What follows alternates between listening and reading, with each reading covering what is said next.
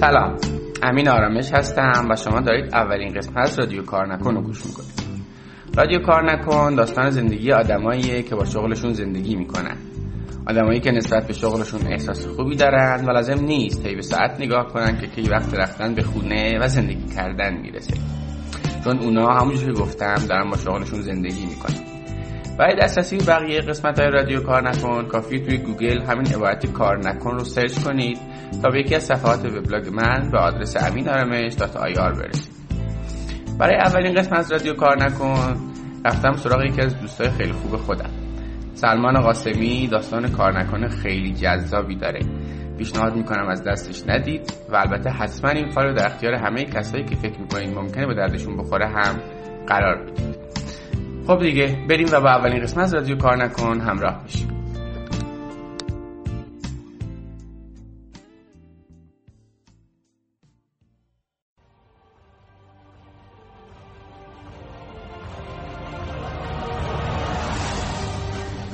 اصلا به این فکر نمی کردم که من برای حقوق بگیرم. من داشتم برای کشورم کار می‌کردم نه برای هیچ کس دیگه. دیگه اومدم بیرون و با همسرم دیگه کار خودمون رو راه انداختیم و با, با فشار وحشتناک.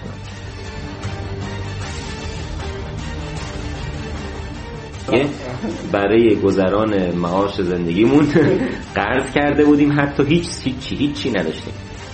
دیگه به مرحله فروپاشی رسیده بودیم. دیگه یعنی واقعا مرحله رسیده بودیم که من دیگه خوابم نمی‌برد. یعنی دیگه ترس برم داشته بود.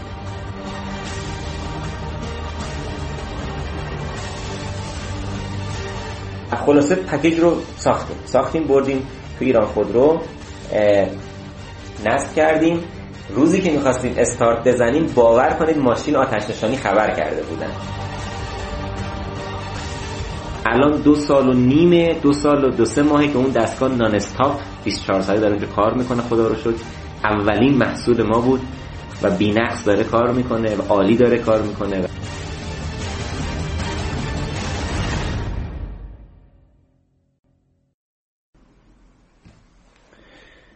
سلمان جان سلام. مرسی که دعوت ما قبول کردی برای اولین قسمت از رادیو کار نکن. می‌خوای تو هم یه سلام علیکی بکن با شنوندگان این اولین قسمت رادیو کار نکن تا بعد بحثمون رو شروع کنیم. سلام. خوب بود. عالی بودیم من راجع به تو تو یکی از قسمت های سری کار نکن نوشتم. اما دوست دارم که از زبون خودت بدونم که سلمان قاسمی کیه. من تو ایلام به دنیا اومدم یکی از روستاهای دور افتاده ایلام اسمش هم فکر کنم تو نقشه نیست هنوز. آره. اونجا ما مدرسه به اون شکل نداشتیم. در واقع سرباز معلم حالا می اومد چند نفر حالا پسر و دختر قاطی بودیم درس میخوندیم. بعد اومدیم دوره راهنمایی به بعد. عملا برای دبیرستان دیگه. من چون به رشته ریاضی خیلی علاقه من بودم و اونجا دبیرستان مناسبی برای رشته ریاضی نبود. رفتم دبیرستان نمونه تو مرکز استان ایلام در واقع. از سن فکر کنم 14 15 سالگی تو خوابگاه زندگی کردم دبیرستان نمونه. بعدم که لیسانس مکانیک دانشگاه بوعلی سینا قبول شدم. بعدم ارشد از طریق المپیاد دانشجویی چون رتبه آورده بودم بدون آزمون اومدم پلیتکنیک و اونجا ارشد گرفتم و با هم دیگه با هم دیگه تو خوابگاه آشنا شدیم و, و در تمام مدت هم در واقع از میشه گفت از اول راهنمایی مشغول به کار بودم. حالا به علت در واقع شرط خانوادگی که داشتیم پدرم بنا هستش. در واقع الان که دیگه کار نمی‌کنه ولی خب اون زمان من شاگرد بنا بودم کارگر ساختمون بودم. چه تابستون ها چه حتی در حین تحصیل پنجشنبه جمعه ها اگر فرضاً می‌تونستم برم خونه هرچند خیلی دیر دیر یعنی ما موفق می‌شدم در واقع برم. و در حین دانشگاه هم همینطور مشغول بودم. حالا یه سری پروژه های خاص بود انجام می‌دادیم یه سری نمایشگاه زدم تو دانشگاه. یه کارخونه بسته‌بندی مواد غذایی تو دوره لیسانس زدم. گرند شیوانا که برشکست شدیم. و بعدش هم که دیگه اومدیم و بالاخره رفتیم چند جا سر کار و یه آدم بسیار بزرگواری من افتخاری رو داشتم واقعا که پیششون کار کنم و خلاصه دیگه در نهایت یه حالا business خیلی کوچیکی رو با همسرم شروع کردیم. از دو سال دو سال سه سال پیشتر راه انداختیم و خدا رو شکر کمپرسور بگو الان دارین چی کار می‌کنین؟ الان ما اینجا در زمینه تولید انواع کمپرسورهای screw هوا و گازهای صنعتی فعالیت می‌کنیم و همچنین چیلرها و بس در واقع اشفک هواساست کمپرسورهای گاز رو هم میشه گفت تنها شرکتی هستیم تو ایران که کمپرسورهای اسکرو گاز ساختیم و می‌سازیم. پکیج های ضد انفجار هستش که برای همین در واقع بند هم دنبال دانش شدن هستیم که پروسش طی شده و فکر کنم ان ظرف یکی دو ماه آینده دیگه موفقتش گرفته میشه که بریم جزء لیست در واقع شرکت دانش بسیار چقدر خوب. دفتر کارگاهتون کجا سلمان؟ حالا الان که ما تو دفترت نشستیم و داریم حرف می‌زنیم می‌دونم که وسط این روزات که خیلی هم شلوغه و کارهای مختلفه. تو یه دونه کارگاه داری توی جاده صاحب درست بله بله شنگ زواره اونجا. با دفترم که بلوار کاشانی کوچیکه دیگه. حالا در حدی که فعلا کار هست. بله. مقدار اوضاع صنعت هم خب خیلی شاید تو این شرایط جالب نیست. متاسفانه ان رو به بهبود میره. دیگه ما هم خودمون رو در واقع به نسبت شرط صنعت تطبیق دادیم. یعنی باید بالاخره مقدار هزینه ها و درآمد ها رو یه مقداری مدیریت کرد. فعلا حالا در حد فضایی که جاگوی کارمون باشه انشالله رو به توسعه باشیم و هستیم و هستیم من که می‌دونم چه اتفاقات خوبیه. سلمان از اون من یادم توی دوره ارشدمون تو همون موقع می‌رفتی سر کار. یه خورده دوست از اون تجربیات کاریت برامون بگی. من یادم پیش یه آقایی هم می‌رفتی خیلی هم بهش علاقه داشتی. صاحب کارت بود ولی تو مثل یه آدم مثلا مثل اینکه یه جورایی مثلا نمی‌دونم مرادت باشه خیلی مثلا قبولش داشتی. یه خورده از اون تجارب کاری و اون چند شبی که نخوابیدی و اینا برام کلی هم تعریف کردی یه خورده از اونا بگو. و اینکه دوست دارم بدونم که اونا چه تأثیری داشت که حالا الان امروز اینجا نشستی توی مجموعه ای که الان چند نفر باید کار می‌کنن؟ یعنی برای چند نفر شغل ایجاد کردی؟ ما در واقع من و همسرم کارو شروع کردیم دو سال و نیم پیش. و اولش واقعا فقط خودمون بودیم. جا هم نداشتیم. یعنی یه دوستی یه آشنای دوری لطف کرد. به ما گفت اگه پروژه گرفتید یه گوشه کارگاه. من می‌تونید اسمبل کنید مونتاژ کنید دستگاهتون. حتی یه آچار هم واقعا نداشتیم. و دیگه اولین کارمون اونجا انجام دادیم و بعدش هم چند تا پروژه اومد و با ریسک کار گرفتیم. یعنی کاری که شاید بقیه نمی‌تونستن یا نمی‌خواستن یا میترسیدن انجام بدن. الان خدا رو شکر تو شرایطی که در واقع بقیه شرکت ها یه مقداری حتی شاید دارن نیرو ریلیز می‌کنن ما تو این دو سال و نیمه به 15 نفر رسیدیم. میشه گفت برای 15 نفر کار ایجاد کردیم و انشالله سال آینده برنامه توسعه فضا رو داریم و شاید نیروهامون رو بتونیم 20 درصد سال آینده اضافه بکنیم. ببینید من چیزی نمی‌دونم خاطر یا نه زمان تو دانشگاه صحبت می‌کنیم راجع به یه آره. بزرگواری به نام آقای فیض‌آبادی.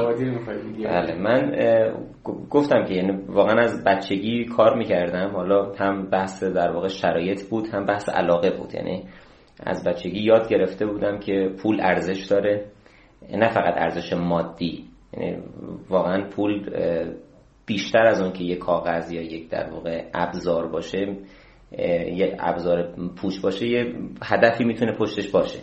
روی حساب همیشه واقعا به دنبال رشد بودم همیشه به دنبال کار کردن بودم. و خب چون که در واقع از کارگری میشه گفت شروع کرده بودم خیلی آرام نمیومد این بود که هر جا که می‌رفتم یعنی من از این قضیه شاید ناخداگاه برای من پیش اومده بود ولی خیلی از این قضیه خوشحالم که من هر جا که می‌رفتم اصلا غرور نداشتم و غرور الانم ندارم. از اینکه بگم من بلد نیستم می‌خوام یاد بگیرم.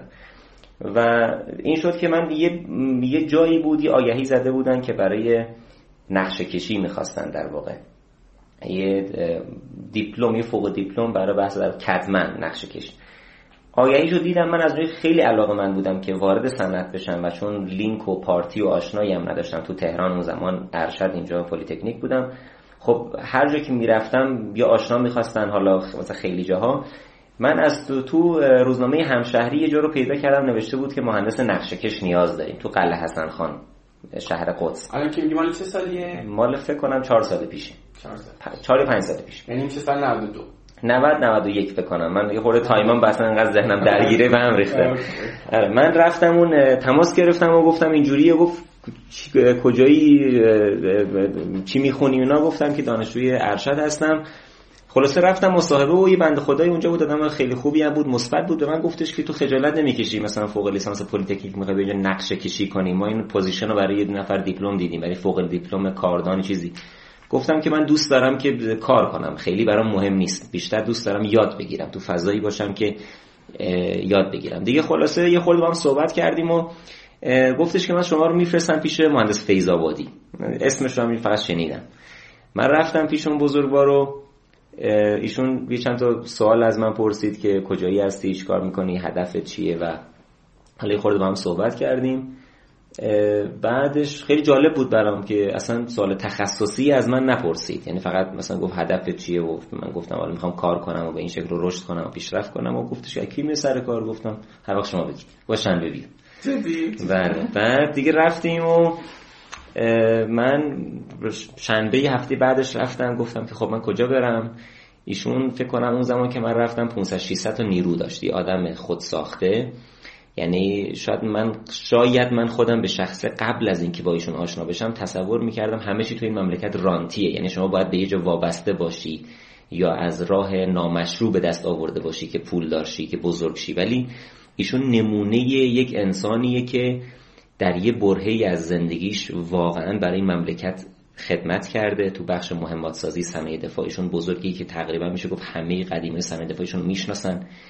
واقعا تو زمان جنگ این کشور به ایشون مدیونه یعنی واقعا آدم بزرگیه. و خب بعدش میاد در واقع بعد از اتمام حالا مسئولیتی که به قول خودش روی دوشش بوده میاد بیرون تو بخش خصوصی کارگاه کوچیک می‌زنه با این هدف که برای خودش و دو تا پسرمو و برادرش کار ایجاد کنه با یه دریل ستونی و یه دستگاه تراش کوچیک و رشد می‌کنه و الان حالا به اینجا رسیده بود.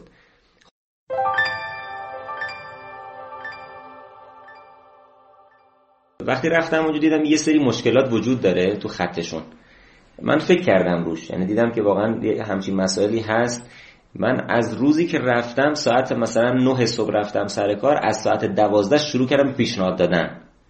یعنی ساعت دوازده اولین مسئله رو حل کردم دقیقا همون روزی که من رفتم تو آزمایشگاهشون یه قطعه دوچار مشکل شده بود و دو تا از مهندسینشون اومده بودن داشتن تست می‌گرفتن.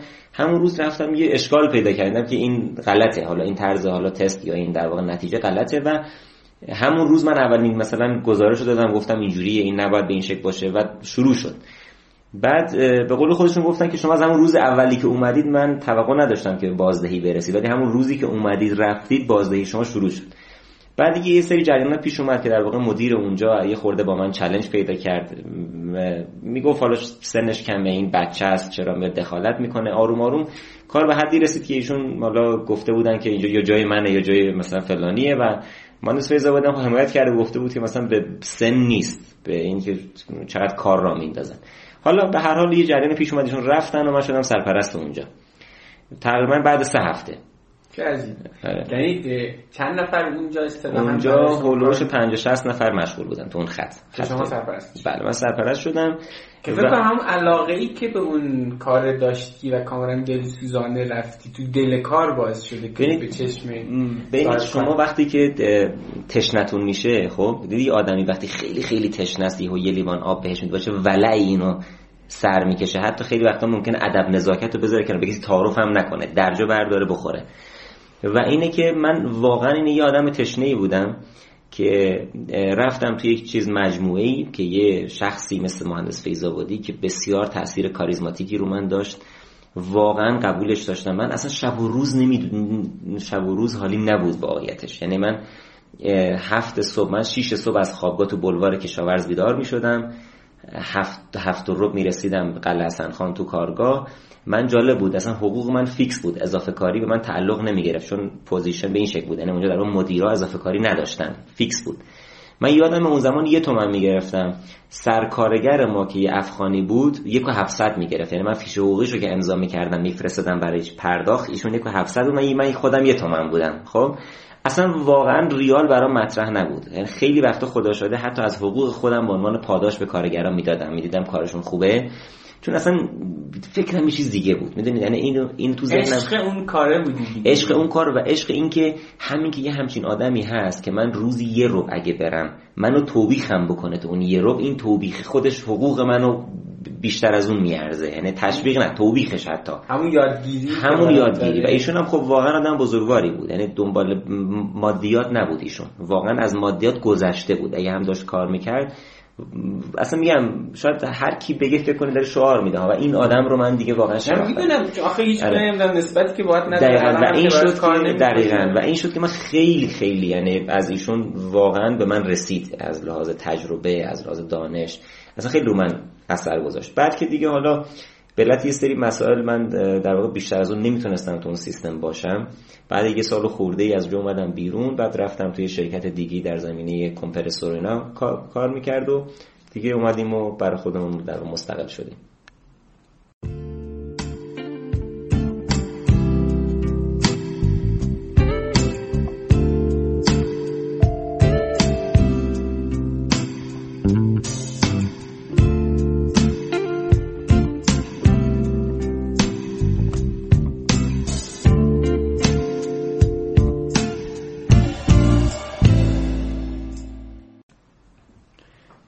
سلمان از اون دو شب بود که نخوابیدی چون برای من این قضیه رو قبلا تعریف کردی.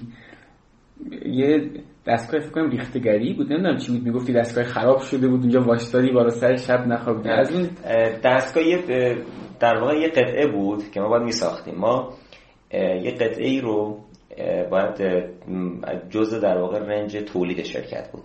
اینو ما چندین سال بود که اون مجموعه اون رو داشت میساخت تولید می‌کرد. یه سریش حالا چیز material میومد شمش آلومینیومی به آلیاژ مشخص ذوب می‌شد و توسط دستگاه die-cast می‌شد و فرستاده می‌شد.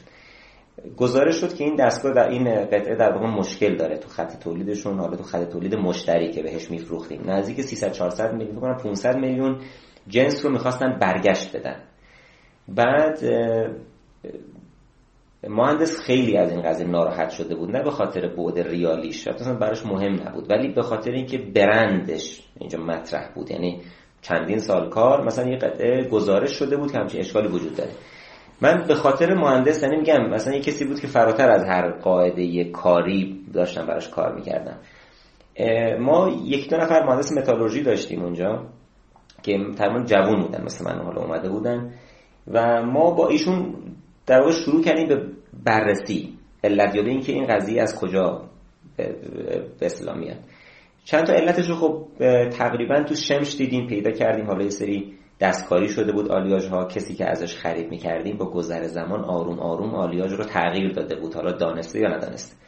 جدا از اونم ما اون پروسه ساختمون انگار فرزمون دستگاهی که داشت تزریق انجام می‌داد یه مقدار مثلا مشکل داشت. من دیدم که مهندس که ناراحته از این قضیه و خیلی فورس داره روش. خودم رفتم پای دستگاه die-cast. یه کارگرم اونجا بود که در واقع مسئول دستگاه بود. با ایشون ما شروع کردیم به یعنی من داشتم شمش های مختلف رو تو ذوب می‌کردیم تو کوره تو دستگاه میریختیم. چند تا ضرب می‌زدیم چند تا قطعه تولید می‌شد قطعه رو تو کوره تست می‌کردیم. استاندارد رو پاس می‌کرد یا نمی‌کرد از اون feedback می‌گرفتیم. دوباره پروسه تولید رو اصلاح می‌کردیم. من قشنگ یادم خدا شاهده من مثلا هفت صبح رفته بودم سر کار شروع کردیم به کار. شروع کردیم به تست با اون آقای کارگر. در اصلا وظیفه من نبود اون کار. یعنی اون کار اصلا تو position سازمانی وظیفه من نبود که اون material بهش برسم اون procedure بهش برسم. اون بنده خدا کارگر هم ساعت هفت و هشت شد خانومش گویا بیمارستان بود گفت من باید برم شیفت شبم نداشتیم فقط یه نگهبان موند. من موندم با یه کارگر دیگه تو اون خط که یه جای دیگه بود.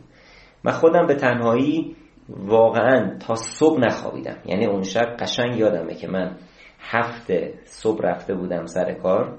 اون شب و تا صبح ما تست زدیم. شاید بگم سی بار چل بار سبکای مختلف تولید کردیم.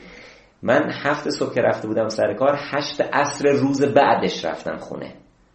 هشت عصر روز بعدش. و حتی من ننشستم. ننشستم. یعنی چله تابستون بود. کولر آبی یه سمتم بود اون سمتم یه کوره بود. جلو من یه دستگاه دایکست بود. خب تا کارگر اومدن با اونا تست. آخرش رسیدیم به جواب. آخرش رسیدیم. یعنی اون اون سطح کیفیت رسیدیم که می‌خواستیم. و بعدش که رفتم دیگه بیهوش شدم تو خونه. یعنی واقعا دیگه نفهمیدم. شامم نخوردم. تا صبح بیدار شدم دیگه. فکر تو این شرایط اصلا گذر زمان هم احساس نمی‌کردی. دقیقاً. خوش میگذشته به تو این. ببین وقتی یعنی شما میشی. واقعی کار نکنی دیگه. راجب این کار نکنی که من میگم اینا همین اینقدر از این شغلی که داشتی و از این کاری که از این مشغولیتی که داشتی لذت میبردی که اصلا واقعا گذر زمان احساس نمی‌کردی. من فکر می‌کنم این نقش علاقه خیلی خیلی زیاده. یعنی تو این اینی که اینقدر این کاری که داری انجام میدی و با لذت انجام میدی. دقیقا. دقیقا علاقه خیلی مهمه.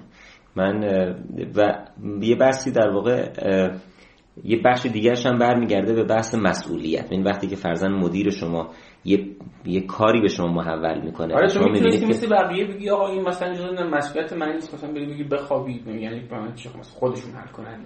دقیقا. ولی اون مثلا احساس مسئولیتی که داشتی. من از اونجا دارم چیز می‌کنم اون تاکید می‌کنم که من فکر می‌کنم این احساس مسئولیت وقتی برای یکی دیگه کار می‌کردی خیلی تاثیر داشته تو اینی که امروز اینجا نشستی و خودت 15 تا نیرو داری و حالا بعد به اون جای قشنگش هم می‌رسی اون قرارداد چند صد میلیونی این قرارداد میلیون دلاری که داری میبندی و این اتفاقات خوبی که داره برات میفته من فکر می‌کنم اون زحماتی که اونجا کشیدی اون تجاربی که داشتی خیلی تاثیر داشته تو اینی که امروز اینجا نشستی. ببین همون حالا ببخشید من خیلی اسم ایشون رو می‌برم یعنی واقعا ناخدا واسه من همین الان مثلا خیلی وقتا وقتی دارم حرف می‌زنم یه لحظه که به خودم میام انگار مهندس فیض‌آبادی داره حرف می‌زنه. این ناخودآگاه حتی در واقع چیز body language هم شبیه ایشون شده. یعنی با طرز حرف زدن هم با کارگر با مهندسان با تکنسین مسائل تکنیکی و مدیریتی دقیقا سبک دقیقا سبک توضیحش یعنی انشالله که اینطور باشه یا شاید هم خودم دارم احساس می‌کنم. ولی ایشون همیشه بین ایشون قبلا کارمند صنایع دفاع بود. ایشون به قول خودشون کسی بودن که فرزن هر پنج شیش ماه بالا سر یه کارخونه بودن. یعنی می‌رفتن یه جا اصلاح می‌کردن جای بعدی جای بعدی جای بعدی. و همیشه میگم میگم من وقتی کار می‌کردم اصلا به این فکر نمی‌کردم که من قرار حقوق بگیرم. من داشتم برای کشورم کار می‌کردم نه برای هیچ کس دیگه. حتی به ایشون فکر کنم مثلا خونه داده بودن بهشون زمین داده بود هیچی نگرفته بودن. حتی اومده بودن بیرون باز خرید کرده بودن هیچ مبلغی دریافت نکرده بودن. و همیشه حرف حرف قشنگی می‌زد. میگفتش که وقتی یه جا داری کار می‌کنی خودتو خیلی میاری پایین اگه فکر کنی داری برای مثلا یه میلیون دو میلیون داری کار می‌کنی. خیلی رقم خودتو میاری پایین اگه فکر کنی به خاطر حقوق داری کار می‌کنی. حالا اگه کم بود کار نکنی اگه بیشتر بود بیشتر کار کنی. هر کی هر جا کار می‌کنه برای خودش داره کار می‌کنه. این, این حرفش واقعا قشنگ بود. آدمی بود که هر آنچه که ببین ایشون لیسانس صنایع دانشگاه علم و صنعت گرفته بود زمان شاه. فکر می‌کنم. خب یا حداقل اوایل انقلاب. و ایشون با اینکه صنایع خونده بود از هر مهندس مکانیکی مکانیکتر بود. یعنی تمام ماشین آلات آریو تکنیک رو خودشون طراحی کرده بودن. شما یعنی یه شرکت الان ما خدا شکر 700 تا نیرو دارن. یه شرکتی با این عظمت شما میرید تو اصلا واقعا تعجب می‌کنه. چون ماشین آلات خط تولیدشون ساخته آریو تکنیکه. قطعه هم که از اون ماشین میفته بیرون تولید میشه هم آرم آریو تکنیک روش خورده. یعنی ایشون به قول خود همین بود یعنی برای خودشون کار می‌کردن و اینا همش به خودشون هیچ اضافه می‌شد. واقعا این دیدگاه خیلی به من کمک کرد. هر جا هم بعد ایشون هم من هر جا کار کردم همین الانم هم وقتی میرم بالا سر یه پروژه به عنوان مشاور به عنوان طراح واقعا فکر می‌کنم پروژه خودمه خودم سرمایه گذارم. یا حتی الان پشت تلفن یعنی یکی از دلایلی که ما تونستیم تو این بازار بدون هیچ پشتوانه دستگاه بفروشیم پروژه بگیریم اینه که واقعا مشتری پشت تلفن احساس می‌کنه که دلسوزانه, دلسوزانه دارم بهش مشاوره میدم حتی خیلی وقتا خلاف منافع مادی خودمون. منافع مادی در کوتاه مدت ولی در بلند مدت که به نفعت وقتی اینجوری کار کنی. من واقعا به این فکر نمی کنم که بلند مدت یعنی اون لحظه خودم رو می‌ذارم جای اینکه یه نفر می‌خواد 50 میلیون 100 میلیون 200 میلیون دستگاه بخره.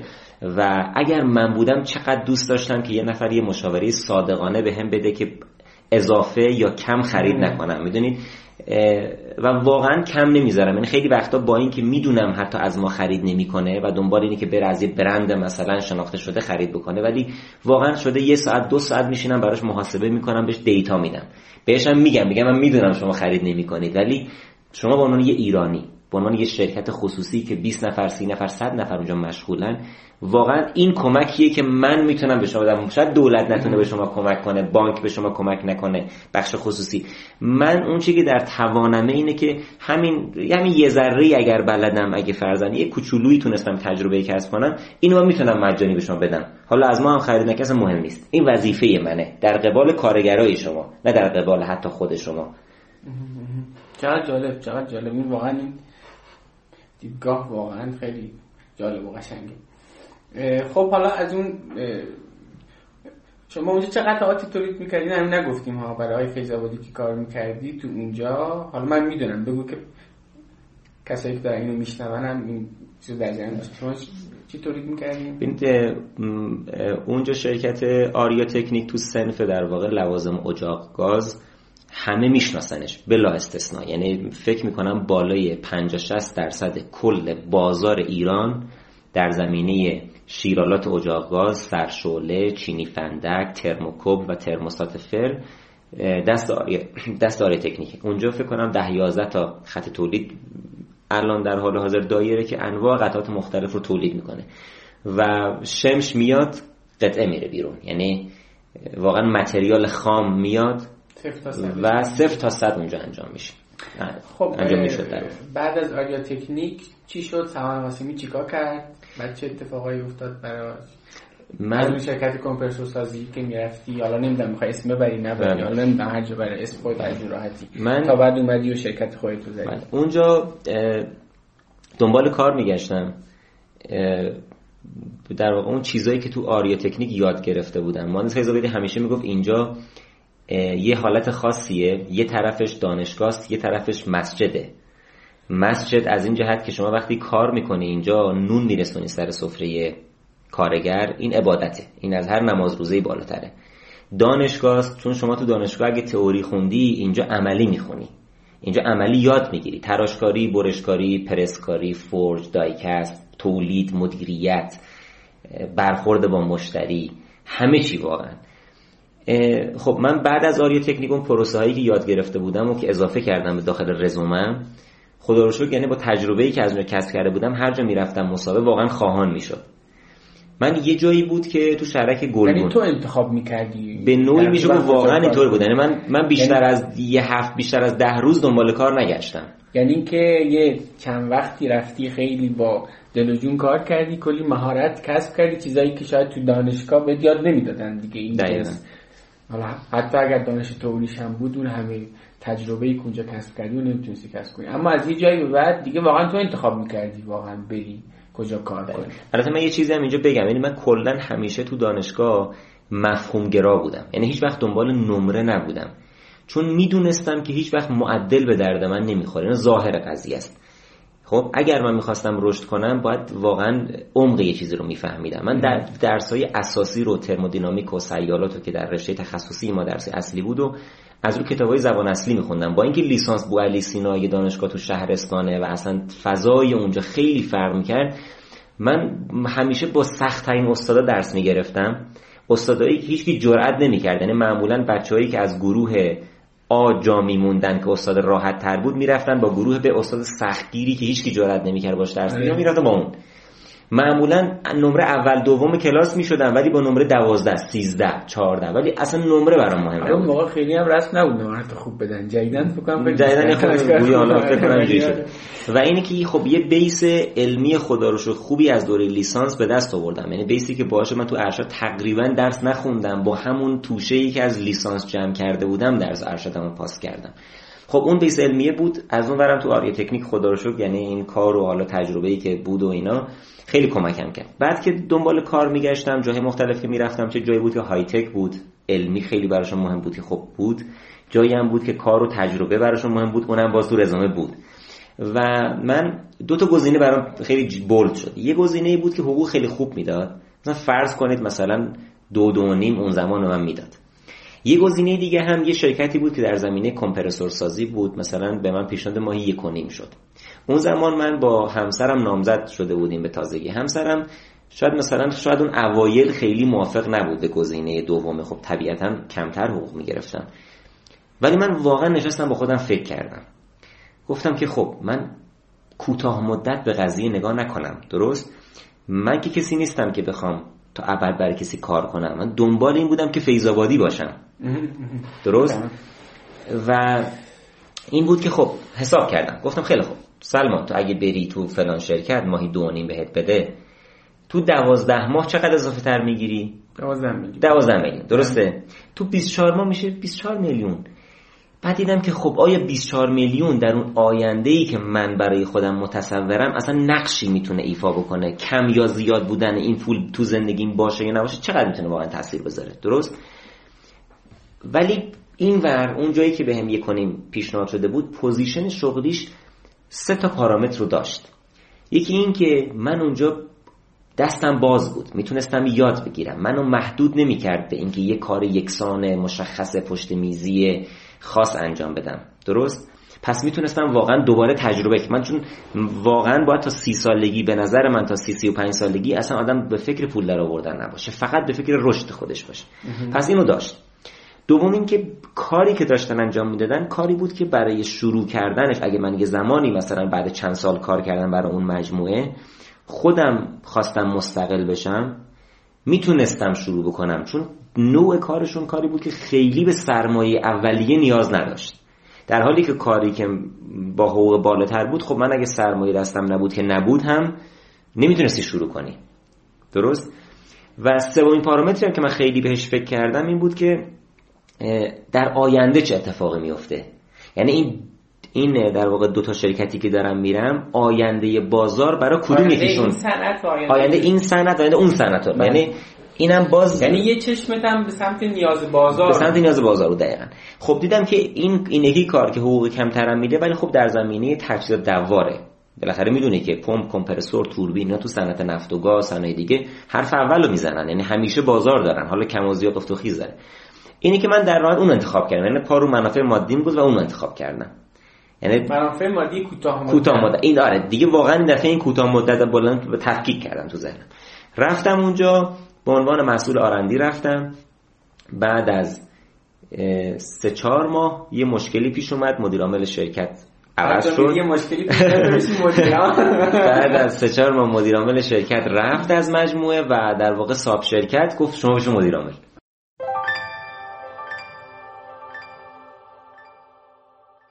من گفتم سنم کمه اصلا وچه خوبی نداره. گفت اشکال نداره. حالا هر جا رفتی منم باید میام مثلا یه خورده سنش بالاتر بود.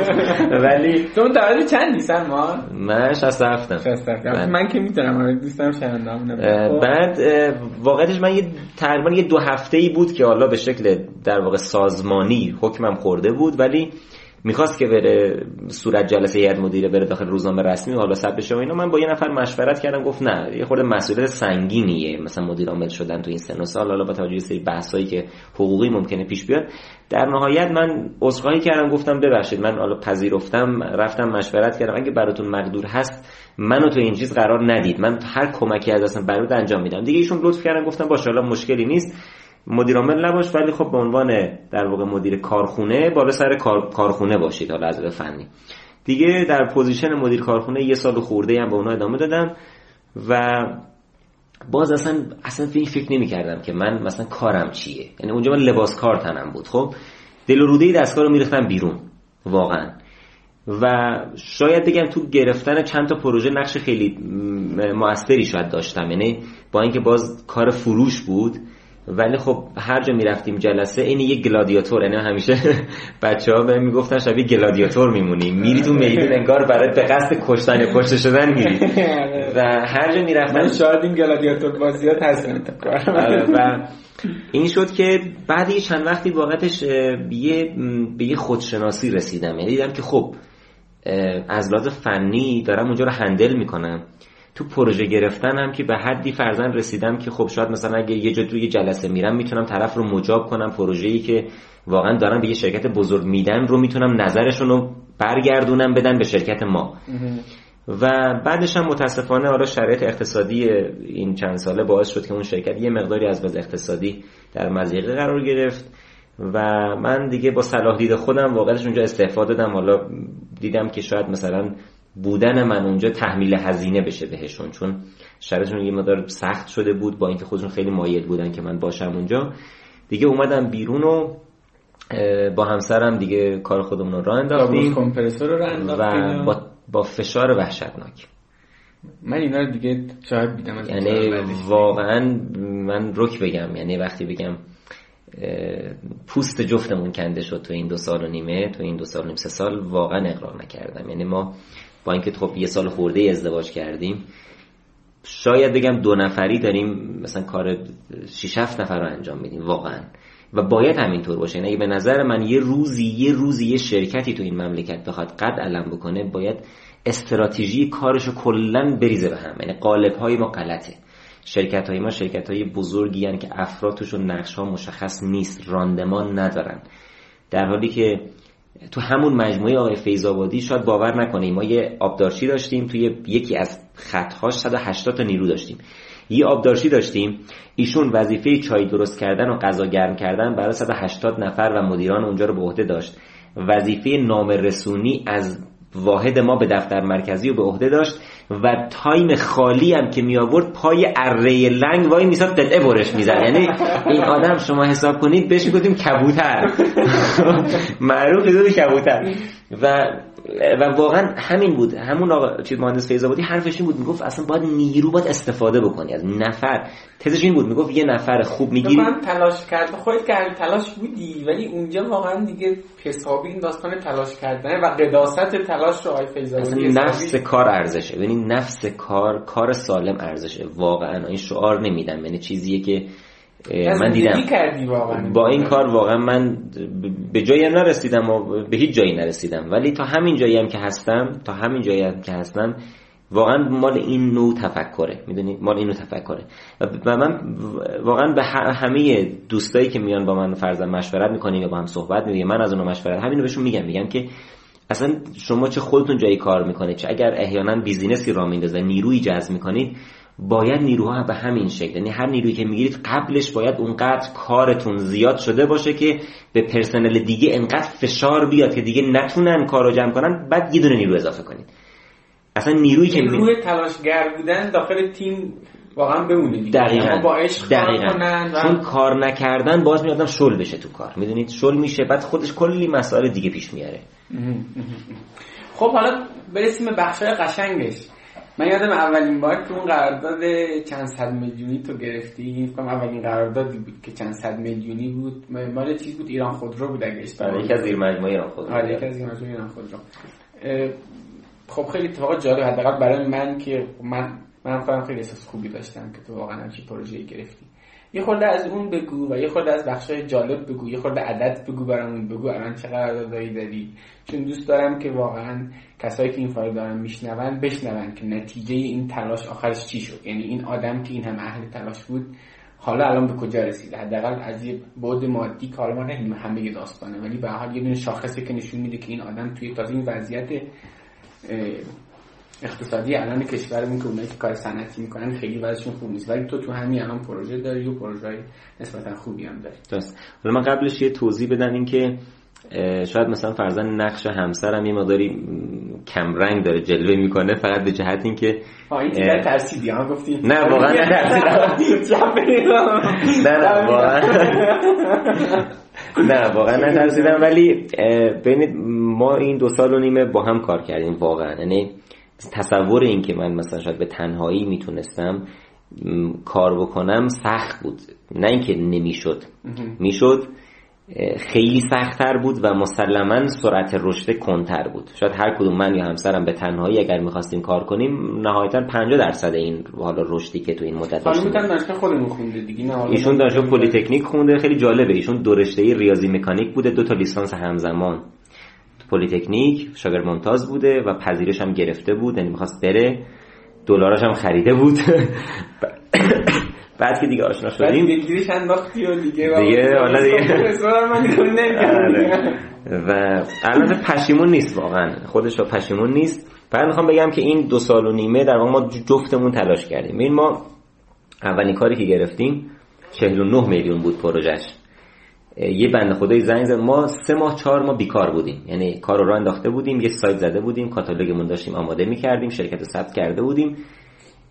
منفی 5 6 میلیون پول داشتیم. یعنی مثلا از دوستی مثل شما نمی‌دونم خاطر از شما بود یا یکی چند تا دیگه برای گذران معاش زندگیمون قرض کرده بودیم. حتی هیچ هیچی هیچی نداشتیم. یه میز داشتیم تو کارخونه یه آشنایی گفته بود بشینید اینجا. تلفنم خط یه تلفنم خریده بودیم خط. یه بنده خدای زنگ زد گفت من یه کمپرسور کربن دی اکسید می‌خوام. شما دارید می‌تونید بسازید اینا.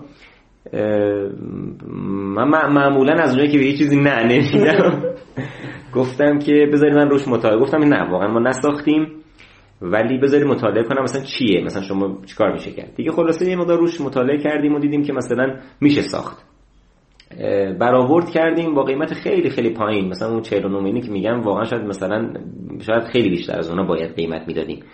از فشار اقتصادی از ترس اینکه اینم مثل بقیه چون تو همون سه چهار ماه انقدر کیسا پیش اومده بود که شاید بالای 100 تا ما پیش فاکتور زده بودیم. من پاشده بودم رفته بودم بندر عباس با اتوبوس تا شیراز رفته بودم دنبال پروژه‌ای که طرف قولش داده به ما میده ولی نداده بود. دیگه به مرحله فروپاشی رسیده بودیم. دیگه یعنی واقعا مرحله رسیده بودیم که من دیگه خوابم نمی‌برد. یعنی دیگه ترس برم داشته بود. تو اون بره خب ایشون پیدا شد. من از رو ترس اینکه نکنه اینم از دست بره قیمت خیلی پایین دادم. و حدی قیمت رو پایین دادم و ایشون تو ذهنش مثلا سه چهار برابر این مبلغ بود که اصلا ذوق زده شده یعنی یه شماره کارت گرفت دیدیم که مثلا دو ساعت بعد یهو 25 میلیون اومد رو حساب.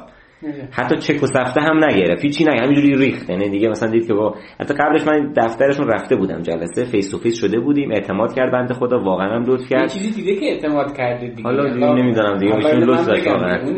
بحث فنی تو انقدر خوبه؟ یعنی انقدر واقعا وقتی مسائل فنی رو مطرح می‌کنی. من که خودم خیلی قبولت دارم. لطف اینا رو شروع می‌کنی مطرح می‌کنی که واقعا این طرف اگه خودش هم خود از مسائل فنی بفهمه خب طرف چی میشه دیگه؟ متقاعد میشه. خب الان کارشو بلده دیگه. یعنی فکر کنم خیلی تاثیر داشت. بله. خب دیگه خلاصه ما پروژه رو گرفتیم. واقعا ریسک بود. یعنی تا نساخته بودیم. حالا من تجربه ساخت کمپرسور داشتیم. بالاخره مدیر کارخونه بودم. فنی طراحی دست من بود. ولی خیلی برام غریب بود. دیگه حساب کتاب کردیم نشستیم ساختیم. کسی هم نداشتیم. من و خانومم دو نفری شاید مثلا یه نفر یه جوشکار اومدیم مقطعی کمکم پاره وقت ساختیمش. وقتی این تجهیز دو تا تجهیز بود به هم کوبیت می‌شد. وقتی رفت بیرون به کارخونه طرف رسید به من زنگ زد گفت آی مهندس تیم نصابتون کی میان برای نصب؟ یعنی دستگاه رو که دیده؟ یعنی, این دستگاه تمام یه تیم نصاب داره. تجهیزات رو که دیده بود یعنی مثلا بالاخره خب از فنی ابعادی و شکیل بودن کاری یه جوری واقعا ما اینو ساخته بودیم که می‌گفت تیم نصابتون. یعنی نمی‌دونه دو نفر ساختن و حالا تیم کجا بود؟ و بعدش من گفتم که حالا من به خاطر اینکه پروژه حساسه من کسی رو نمیفرستم خودم رأسا میام آره. فایل بعد نباشه به گوشش امیدوارم نشنون البته بشنونم مثلا چون دیگه وریفای شدیم دیگه رفته دیگه تایید شدیم. و من دیگه خودم من به خاطر اون پروژه جالب بود. یعنی واقعا یه مسائلی حین نصب پیش اومد که اصلا ربطی به ما نداشت یعنی دستگاه ما مشکل نداشت.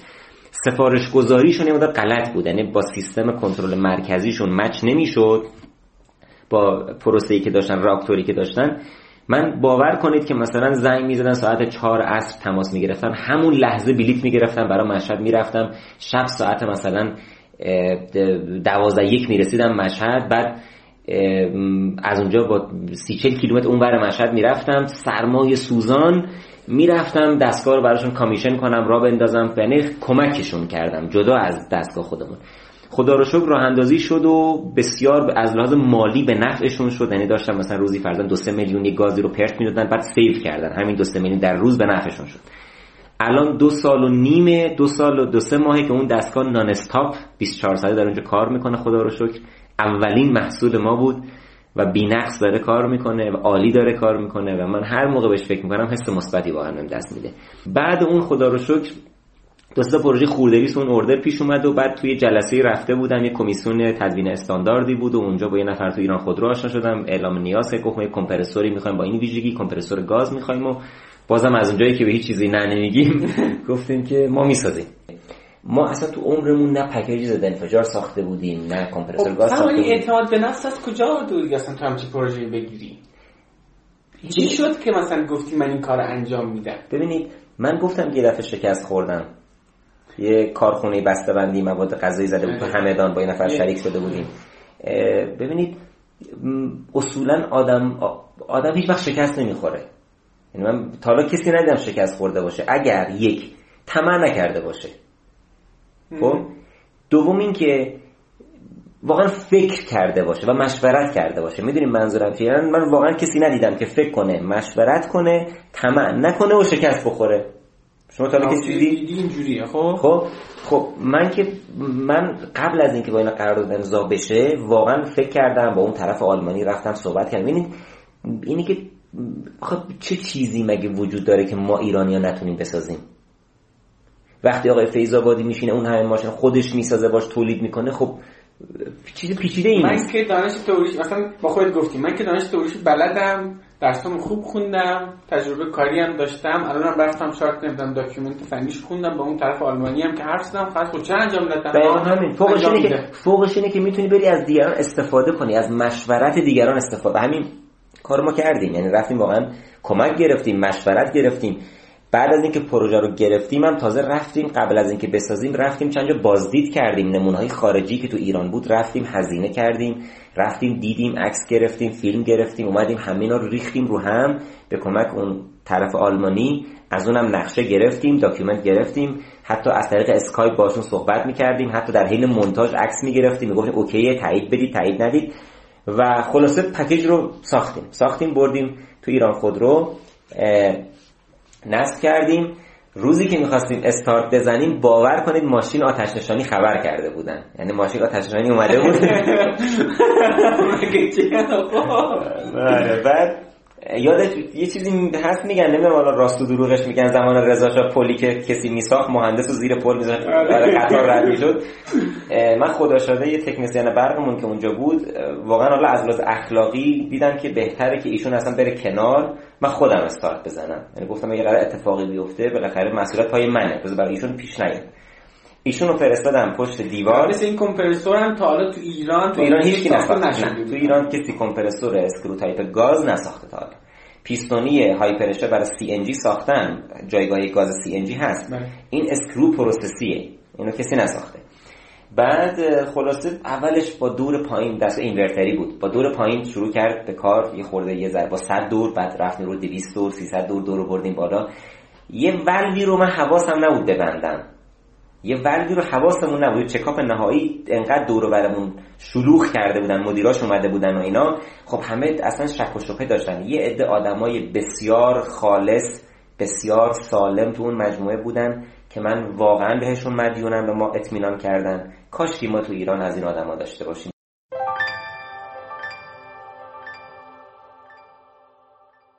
و در نهایت اینو بگم که واقعا ریسک کردن به ما کارو دادن و بزرگی کردن. اونا استرس داشتن که نکنه اتفاقی بیفته اونا شرمنده بشن یا مثلا مسئولشون از اونا ایراد بگیره. مدیرا هم اومده بودن تردید داشتن می‌خواستن یقه ما یا اونا رو بگیرن در هر صورت. ایران اینجوری متاسفانه. و اونجا واقعا 15 20 نفر بود اصلا هول شده بودیم. بعد اون اون ولوه یه لحظه عمل کرد یه صدایی داد و پرش کرد کمپرسور خاموش کرد اصلا یهو همه فرار کردن.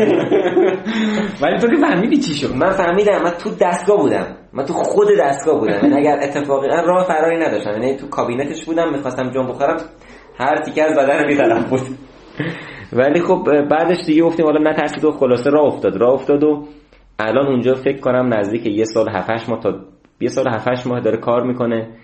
به ما چیز در واقع نامه اعلام رضایت دادن که این تو دانش شدن خیلی به ما کمک کرد.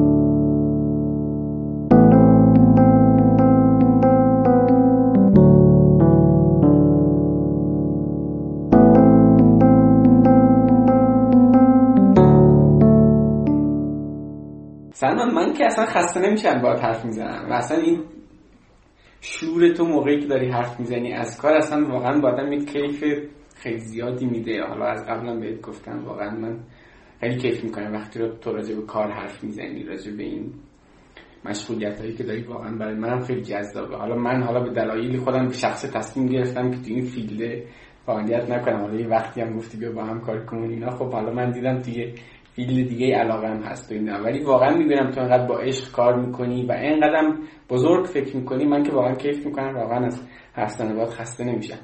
فکر می‌کنم دیگه بهتره کم کم بحث رو جمعش کنیم من فقط به من سوال آخر می‌خوام یه چیزی ازت بپرسم. سلمان قاسمی دانشجوی مهندسی مکانیک دانشگاه بوعلی سینا بود. دانشگاه بوعلی سینا و بعدش حتی مثلا دانشگاه امیرکبیر توی مقطع ارشد خیلی اومدن روی صندلیاش نشستن و رفتن. اما یه عده بسیار محدودی از بینشون میشن سلمان قاسمی ها که به حال الان تونستن قبل از سی سالگی در توی 29 سالگی مجموعی را بندازن که چند ده نفر برشون به مستقیم و غیر مستقیم کار کنن. سه میلیارد سه میلیارد خورده ای ترنوور مالی داشته باشن توی سال که عدد خیلی خوبیه واقعا. سوال من اینه که اگه بخوای صرف مهارت رو نام ببری که نقش اساسی داشتن تو که تو الان اینجا هستی چی میگی؟ یعنی چه چیزایی رو داشتی که فکر می‌کنی خیلی نقش اساسی داشته تو زندگیت؟ که الان واقعا بین یعنی حتما باید از جنس مهارت باشه آره یا یعنی مثلا یعنی مثلا ما معمولا مثلا هممون نمی‌دونم مدارک دانشگاهی اینا خب مثلا خیلی یاد دارن. مثلا من اون چیزی که از بیرون می‌بینم اینه که تو واقعا همین رو بحث زبان انگلیسی خیلی سرمایه گذاری می‌کردی از همون سنین نهایت باشه با هم دیگه هم زبان میخوندیم و اینا. اینی که تو خودت میری مستقیم با مثلا با نظام زیمنس وارد مذاکره میشی باشون حرف می‌زنی خودت میره مثلا از خود نظام زیمنس می‌خری به صورت مستقیم جنس رو وارد می‌کنی. فکر کنم مثلا یه مهارتیه که خیلی تاثیر داشته تو وضعیت الانت. حالا اگه اینو مثلا یک در نظر بگیریم اگه موافق باشی حالا نمی‌دونم چقدر نه همین هست واقعا. دوستش چیه؟ حالا اگه اینو مثلا یک بگیریم همونطور که خودت هم قطعا قبول داری بین در واقع رشته مهندسی حتی علوم انسانی هم پزشکی هر چیزی بالاخره زبان علمی و فنی دنیا انگلیسیه. شما هر دستگاهی که میاد کاتالوگ document انگلیسیه. و خب یه مهندسی که به خصوص مهندسی که به نظر من انگلیسی بلد نباشه یعنی مثلا مهندس نیست. مهندس نیست این از. خب این که بوده. من دوستش چی حالا این مثلا بگن مثلا مهارت یک مهارت دو مهارت دوش من فکر می‌کنم بیس علمیه. همون چیزی که قبلا هم گفتم بهت. ببین هیچ چیزی چه شکلی برای مثال بزنم. شما فرض کن که الفبای فارسی رو قشنگ یاد می‌گیری درست؟ وقتی الفبای فارسی رو خوب یاد بگیری بتونی کلاس اول دوم سومت رو ابتدایی رو خوب یاد بگیری بعدش دیگه هر کتاب شعری که بذارن جلوت می‌خونی. مهم. نیست این شعر مثلا نوع نمی‌دونم قدیمی سنتی حافظ مولاناست درست؟ شاید حالا بحث درک معنیش فرق کنه ولی خوندن منظورم درست؟ ببینید بیس علمی تو هر رشته عین همون الف با است یعنی می‌خوای که به اون پاس کردن درس هایش قانع نبودیم. نه یعنی ما تو مجموعهمون شاگرد ما تو دانشگاهمون من هیچ وقت شاگرد اول من اصولا هیچ زمانی شاگرد اول نبودم تو زندگیم. دومم نبودم سومم نبودم. شاید همیشه چهارم پنجم بودم خب؟ اصلا نمی‌خواستم هم اول باشم. چرا؟ چون شاگرد اوله خیلی وقتا نه اینکه همه ها خب خیلی وقتا ببین شما می‌تونی مثلا شب امتحان زیاد مسئله حل کنی روز امتحان ترافرز باشی مثلا بتونی نمره بگیری. من به جای اینکه به فکر نمره باشم همیشه وقتی داشتم سوال حل می کردم ترمودینامیک مکانیک سیالات درس مهندسی. باور کن همیشه داشتم به این فکر می کردم که این مسئله یه مسئله مهندسی واقعی در عالم بیرونه. یعنی سلمان قاسمی مهندس یه شرکتیه. یه همچین مسئله براش تو کارخونهشون پیش اومده این می‌خواد اینو محاسبه کنه راه حلش رو پیدا کنه که چیکار کنه. وقتی با این روحیه میخوندم میفهمیدم. من مثلا از سال از سال اول دانشگاه شروع کردم کتابامو زبان اصلی خوندم. همه به میخندیدن ها می‌گفتن بابا تو علی سینا دانشگاه تو شهرستان همه بچه افسرده. این می‌گفت این دانشگاه تو شهرستان اینجوریه فقط شریف فقط پلیتکنیک. ولی من می‌گفتم نه این آدمان که خودشون رو می‌سازن خیلی به فضا و به دانشگاه نیست. خب این که حالا اگه بخوای مهارت سوم بگی چی؟ دو این که واقعا چیزا رو خیلی پایه یاد می‌گرفتی. سومی چی بده به نظرت؟ سومی اینه که حالا می‌خوام یه جوری دومی رو نقص کنم. ببینید شما هر چقدر که بلد باشی هر چقدر که علمی و فنی قوی باشی تا وقتی نتونی با دیگران ارتباط برقرار بکنی به هیچ دردی نمی‌خوره. آه این مهارت برقرار ارتباط با دیگران. این خیلی مهمه. خب یه بخشش برمیگرده به روند و مسیری که من تو زندگیم طی کردم. ببین من تو خوابگاه زندگی کردم. اوایل که رفته بودم خوابگاه مثلا تو اتاق ما 6 نفر بودیم خب؟ فکر کنم الان اگه کسی از دوستان قدیم این فایل رو بشنوه احتمالا مثلا قشنگ یادشه. تو اتاق ما پنج تا با هم دوست بودن من با همشون قهر بودم. خب؟ یعنی یه بچه شاید مثلا شاید دبیرستان هست. دبیرستان اول دبیرستان. خیلی بچه 14 سالم بود دیگه 15 سالم بود. من خود یه خورده قد بودم. یه خورده هم مثلا نمی‌دونم حالا چی بودم ولی با همه مشکل داشتم. یه بقیه با من مشکل داشتن. ولی ببین این یه سنگی که لبهاش تیزه رو اعصاب دیگران میره دیگران اذیت می‌کنه و از اذیت کردن نبودم واقعا. هیچ وقت بچه قلدری نبودم. به قیافم میاد من قلدر باشم. نه. ولی ولی بالاخره کنار نمیومدم به مرور زمان به مرور زمان واقعا یعنی اتفاقاتی که برای من پیش اومد و شرایط زندگی و سختی هایی که کشیدم باعث شد که من بتونم با دیگران خوب ارتباط برقرار بکنم. یعنی وقتی من الان میرم توی جلسه شاید مثلا خیلی وقتا الان به خاطر کاری که دارم میرم توی جلسه ای که 7 نفر ممکنه نشسته باشه. من این طرف یه نفر پشت میز. بعد اون 7 نفر یکیشون سنش بالاست مسن یکیشون جوونه. هر کدوم از اینا نیازهای خودشو داره. اون جوونه تو جلسه ممکنه دنبال این باشه که خودش رو به اون جمع اثبات بکنه. اون آدم مسن ممکنه نیاز به این داشته باشه که از دانش و تجربیاتش تقدیر به عمل بیاد. حتی تو همون جلسه یه رو 20 دقیقه یه ساعته کاری. مثلا من برای بستن یه قرارداد یا پرزنت کردن یه کاری میرم و خب این خیلی مهمه که شما بتونی آدمهای اطرافت رو درک بکنی. خیلی مهمه که با هر کسی به زبون خودش بتونی صحبت بکنی ارتباط برقرار بکنی. اون یکی که فرزن سنش بالاست احترام خودش رو می‌خواد. اینی که جوون نیاز داره که یه سری جا حتی اگه با شما صحبت می‌کنه حتی اگر داره اشتباه می‌کنه هم شما زمینی تایید کنید. باهاش وارد چلنج نشید. درسته؟ و واقعا واقعا سعی می‌کنم که ضمن اینکه اصول خودم رو دارم چارچوب خودم رو دارم که از اونو همیشه بهش پایبندم مثلا فرزن واقعا همه چی رو با صداقت مطرح می‌کنم ولی اون سبک بیانه یا مطالبی که اونجا میگم به فراخور طرف باشه. درست؟ این خیلی مهمه. یعنی می‌خوام جنبندی بکنم مهارت برقراری در واقع ارتباط با دیگران. مهارت صحبت کردن با دیگران. مهارت انتقال مفهوم به دیگران. این خیلی مهمه. این به نظر من در واقع این سه تا مهارت خیلی می‌تونه کمک تو هر رشته ای نه فقط میکن تو هر رشته ای چقدر خوب چقدر جالب. من همجوری گفتم واقعا اصلا خسته میشه از حرف زدن باهات. حالا امیدوارم که شنوندگان ما از این فایل خوششون اومده باشه. ازت خیلی ممنونم سلمان که ببخشید دیگه آخر وقت بود خود خسته بودم اصلا مرسی یعنی خیلی نتونستم مرسی که وقت واقعا دادی که بشینیم اولین قسمت رادیو کار نکنه ضبط کنیم. خب اولین قسمت از رادیو کار نکنم شنیدیم همونطور که اولش هم گفتم به نظرم داستان کار نکنه سلمان خیلی جذاب الهام بخشه و میشه ازش کلی چیز یاد گرفت. فراموش نکنید که این فایل در اختیار همه کسایی که فکر می‌کنید ممکنه این حرفا به دردشون بخورم قرار بدید کسایی که ممکنه تو انتخاب شغل نیاز به شنیدن یه همچین حرفایی داشته باشن. هر قسمت از رادیو کارنکن توی وبلاگ من یه دونه صفحه مخصوص به خودش داره. اونجا شما می‌تونید مطالب مرتبط به این فایل رو هم ببینید. امیدوارم بهشون سر بزنید و یادتون نره. هر سوالی هم که داشتید حتما مطرح کنید. راستی اگه توی گوگل کارنکن و search کنید هم به همه این مطالب باقی قسمت های رادیو کارنکنم می‌رسید. امیدوارم شما هم داستان کار نکن خودتون رو بسازید و با شغلتون زندگی کنید. ممنونم از توجه شما